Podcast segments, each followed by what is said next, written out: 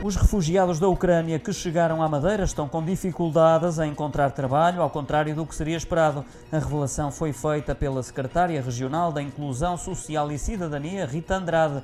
Um dos problemas identificados é o facto de não dominarem outros idiomas, como o inglês e o português, condição essencial para poderem ser absorvidas pelo setor do turismo, isto para além de serem, na sua maioria, mulheres e crianças sem estrutura familiar. Rita Andrade assegura, no entanto, que a barreira da língua está a ser trabalhada e vai sendo derrubada com sucesso pela capacidade já demonstrada pelos ucranianos para assimilarem o português. Segundo Rita Andrade, já chegaram à região 420 pessoas refugiadas da guerra na Ucrânia e 100 delas já compreendem a língua portuguesa. Declarações feitas à margem de uma sessão de assinatura de contratos de criação de novas empresas no âmbito de um programa promovido pelo Instituto de Emprego.